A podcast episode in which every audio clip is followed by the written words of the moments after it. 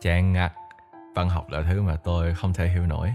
Vì vậy, trong mỗi tiết ngữ văn, việc duy nhất mà tôi làm là ướp mặt đi ngủ. Nhưng xui rủi làm sao, hôm nay trong lúc đang say giấc thì bị giáo viên phát hiện và gọi dậy trả lời câu hỏi. Trả lời cho có vài câu, tôi liền ngồi xuống, định là ngủ tiếp nhưng lại chẳng nhắm mắt nổi. Một làn gió nhẹ từ bên ngoài thổi vào, thế là tôi bất giác nhìn ra cửa sổ.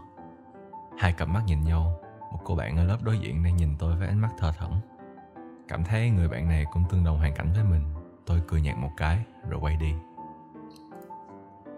Lên năm cấp 3, tôi tiếp tục học tại Trần Chuyên. Ngày đầu tiên đi học, do tối hôm trước thức khuya chơi game, nên hôm nay tôi vớ đại chỗ ngồi ở phía cuối lớp rồi trường dài ra ngủ. Khi giáo viên vào, cũng là lúc tôi phát hiện ra kế bên mình có người ngồi. Đó là một cô bạn với dáng người nhỏ nhắn, trên trán còn lấm tấm mồ hôi, tóc cột gọn gàng cùng hàng mắt kính đen trông chẳng khác gì mọt sách. Thú thật, lúc đấy tôi chẳng để ý lắm. Phần giới thiệu bản thân chỉ tùy tiện nói vài câu. Sau tôi là đến lượt cô ấy giới thiệu. Giọng run run có phần rụt rè, từ từ nói. Chào mọi người, mình là An, cũng là học sinh cũ của trường từ lớp 9A lên. Mình không giỏi giao tiếp lắm nên mong được các bạn giúp đỡ. Rất vui được gặp mọi người.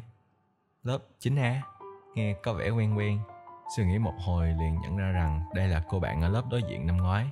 Gặp người cùng là học sinh cũ, tôi cũng có phần an tâm, coi như là cũng có quen biết chúng đỉnh. Y như những gì tôi dự đoán, An đúng nghĩa là mọt sách chính hiệu. Cô ấy rất xuất sắc về mảng văn học. Có thể đặt hẳn cho An biệt danh là trợ lý của giáo viên văn. Vì tiết văn nào cô cũng giúp giáo viên sửa bài. Tuy nhiên tôi cũng phát hiện ra rằng cô ấy còn được ông trời ban cho thiên phú. Học dở hóa. Hôm nay là sáng thứ hai đầu tuần. Tối qua vì cuối tuần nên tôi lại chơi game đến gần sáng rồi lên lớp nằm dài trên bàn. Đang say sưa ngủ, tôi liền ngửi thấy mùi gì rất thơm, hình như là mùi của hoa nhài. Ngước lên nhìn thử thì thấy An vừa mới bước vào lớp. Khác với mọi ngày, hôm nay cô ấy xõa tóc và không đeo kính. Mái tóc đen dài ngang lưng trong vẫn còn ẩm, hình như do mới gội đầu. Gương mặt An sáng bừng cùng với đôi môi hồng đang mỉm cười. Hình như là hôm nay cô ấy có chuyện gì vui thì phải. Cảm giác rất khác mọi ngày, tóm lại là rất xinh. Đúng là đời không như là mơ. Cuối cùng tôi cũng hiểu tại sao hôm nay An lại vui đến thế. Hai tiết đầu hôm nay là tiết văn. Ngặt một nỗi. Sáng nay giáo viên còn kiểm tra miệng mà tôi lại quên biến mất. Khi làm bài kiểm tra, đầu óc tôi đang xoay vòng vòng vì không thuộc nổi thơ thì thấy người kế bên đã viết xong mặt thứ nhất. Trời đất, cô ấy có phải là con người không vậy? Sao có thể viết với tốc độ khủng khiếp như vậy chứ? Tôi nhìn sang thì thấy An đang chăm chú viết bài.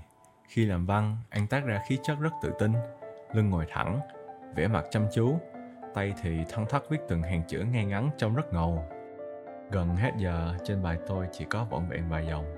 Định là bài này coi như bỏ. Sau đó liền nghe thấy cô bạn kế bên mình thì thầm vài câu. Tôi tập trung nghe kỹ thì nhận ra cô ấy đang nhắc bài mình. Ngay lập tức tôi lao vào điên cuồng viết. Cuối cùng bài hôm đó tôi cũng đủ điểm đạt. Đã vài tháng trôi qua kể từ ngày tôi kèm An học. Cô bạn này tố chất hóa học nói thẳng ra là bằng không, nhưng bù lại thì rất chăm chỉ. Vì vậy mà bài kiểm tra gần đây nhất của An được hẳn 8 điểm. Tự nhiên tôi cảm thấy bản thân cũng có chút thành tựu. Hôm nay tôi có trận đấu tập. Buổi tập lần này khá căng thẳng vì cả hai đội đều có sức chơi ngang nhau. Trong trận đó, có lần đường bóng đã bị lệch và lao về hướng người xem. Bỗng nhiên, tôi nhận ra rằng người đang đứng ngay hướng bóng bay tới là An. Không biết tại sao lúc đó bản thân bất giác chạy thật nhanh đến chỗ cô ấy để chụp bóng lại. Chắc có thể coi là phản xạ không điều kiện. Trận đó kết thúc và kết quả là đội chúng tôi thua đội bạn một trái. Thật sự là không thể chấp nhận được. Tôi đã tâm huyết với trận đấu hôm nay đến như vậy mà. Bản thân mình sao có thể thảm bại đến thế? Cậu không sao chứ? Và giọng nói nhẹ nhàng phát ra từ kế bên tôi. Thấy sau khi kết thúc trận đấu, cậu có vẻ không khỏe. Có cần đi vào phòng y tế không? Tôi tò mò nhìn sang một bên xem là ai. Thì liền thấy đó là An. Xua tan đi bầu không khí u ám xung quanh, cô ấy đã đến và dành cho tôi ánh mắt quan tâm đầy ấm áp. Tay cậu chảy máu rồi kìa, mau đi sang đây tôi băng bó cho cậu. An nhìn tôi một cách đầy lo lắng nói. Chà, thì ra là tay mình bị chảy máu. Kết thúc trận đấu, vì mãi đắm chìm vào những suy nghĩ buồn bã mà tôi đã quên mất rằng mình bị thương. Nhưng nhờ An, vết thương ấy đã được băng bó rất gọn gàng. dáng vẻ hôm nay của cô ấy sao tôi thấy lung linh lắm. Một cảm giác nhẹ nhõm đến kỳ lạ mỗi khi tôi gặp An. Hôm nay thật sự đã rất cảm động nhiều. Tôi đang tham gia cuộc thi khoa học kỹ thuật cho trường. Đúng là ban đầu bản thân rất hứng thú với nó, nhưng càng về sau tôi càng cảm thấy đuối sức và có lần từng có ý định bỏ cuộc. Hôm qua do quá mệt vì phải thức khuya làm bản kế hoạch, nên sáng nay tôi ngủ quên trên phòng thư viện lúc nào không hay. Lại là mùi thơm ấy. Cái mùi thơm hoa nhài nhẹ nhàng một lần nữa làm tôi thức dậy. Không biết từ lúc nào mà An đã ngồi trước mặt tôi. Vẫn là ly cà phê ấy trên tay, vẫn là nụ cười nhẹ nhàng và đôi mắt chiều mến ấy. Thật sự, tôi đã mong cô ấy đến rất lâu. Lâu lắm rồi mới thấy cậu ngủ gật.